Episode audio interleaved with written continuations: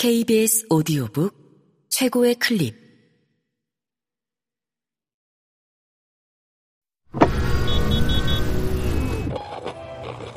KBS 오디오북. 김미경의 마흔 수업. 김미경 지음. 김봄 읽음. 2부 나를 단단하게 만드는 마음가짐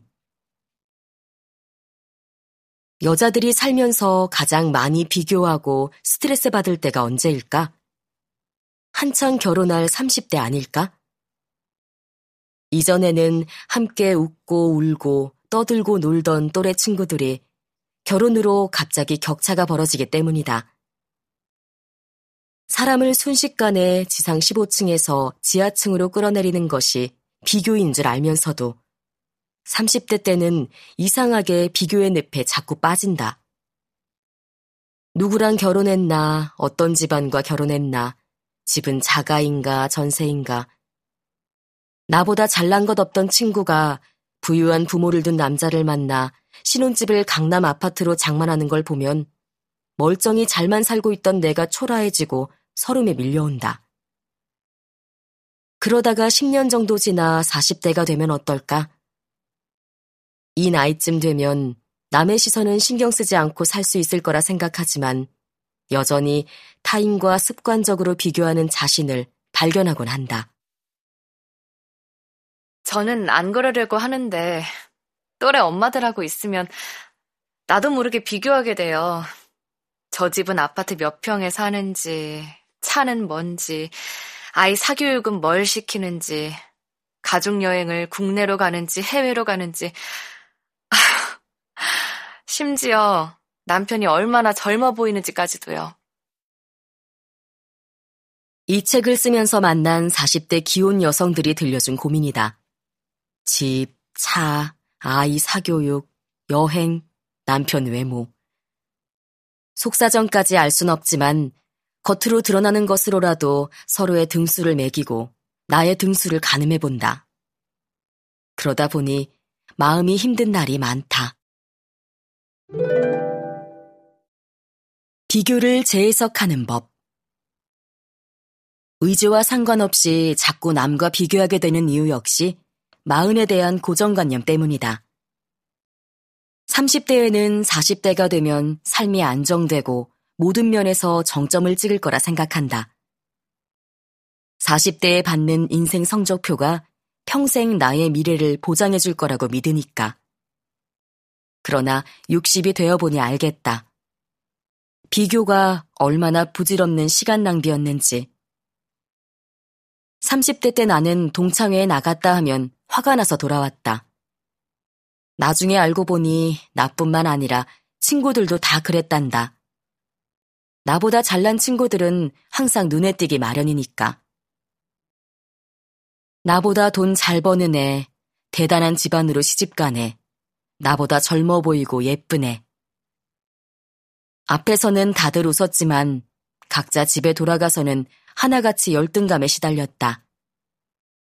재미있는 건 30년이 지난 지금은 완전히 달라졌다는 점이다.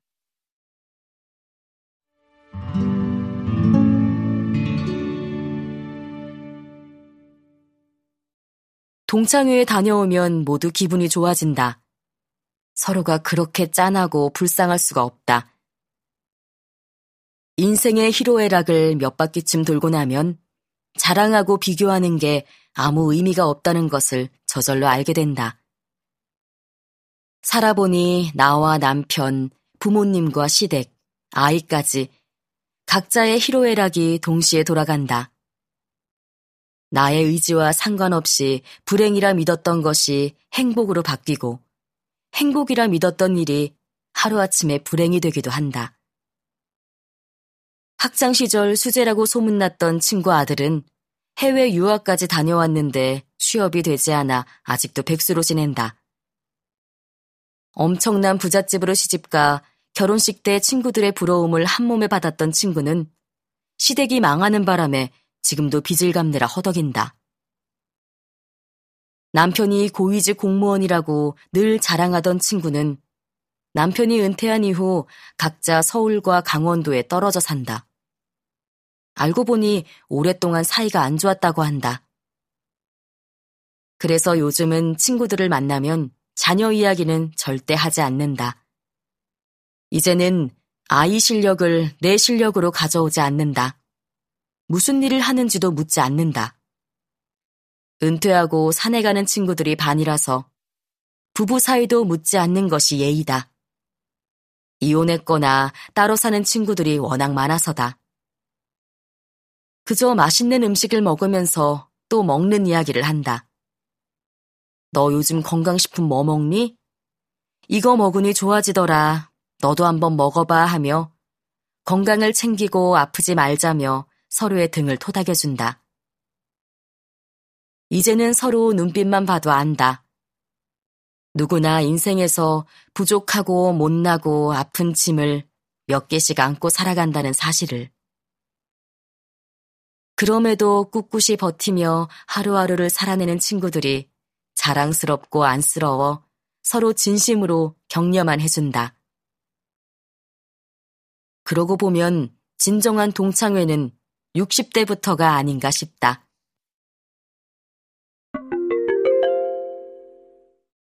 인생 경험이 많지 않은 30대까지는 이런 이치가 잘 와닿지 않는다. 평생 지금처럼 살 것 같은 착각에 자꾸 빠지기 때문이다. 그러나 인생의 희노애락이 본격적으로 몰아치는 시기는 40대부터다. 그때부터 본격적으로 망하고 아이들이 제대로 사고를 치고 부부 사이가 틀어지고 부모님이 아프기 시작한다. 아직 인생 전반전도 끝나지 않았는데 본 게임에 들어가기도 전에 서로의 대차대조표 보면서 비교하는 게 큰 의미가 없다는 얘기다. 물론 머리로는 알지만 마음속에서 시시때때로 올라오는 열등감을 막기 어려울 수 있다. 그럴 땐 어떻게 해야 할까? 비교를 재해석하는 것이 중요하다. 비교하는 것과 비교 때문에 상처를 받는 것은 완전히 다른 문제이기 때문이다. 나는 대단한 사람들을 보며 비교하는 마음이 불쑥 올라올 때마다 이렇게 해석한다. 인생에 지상이 있으면 지하도 있는 법이다. 가족이 4명이면 그들 중 누구는 꼭대기에 있고 누구는 밑바닥에 있는 법이다. 사람들은 자신의 꼭대기만 들고 나오지 바닥은 잘 안 보여준다. 여기에 비교의 함정이 있다. 남의 꼭대기만 보고 비교를 한다는 것이다.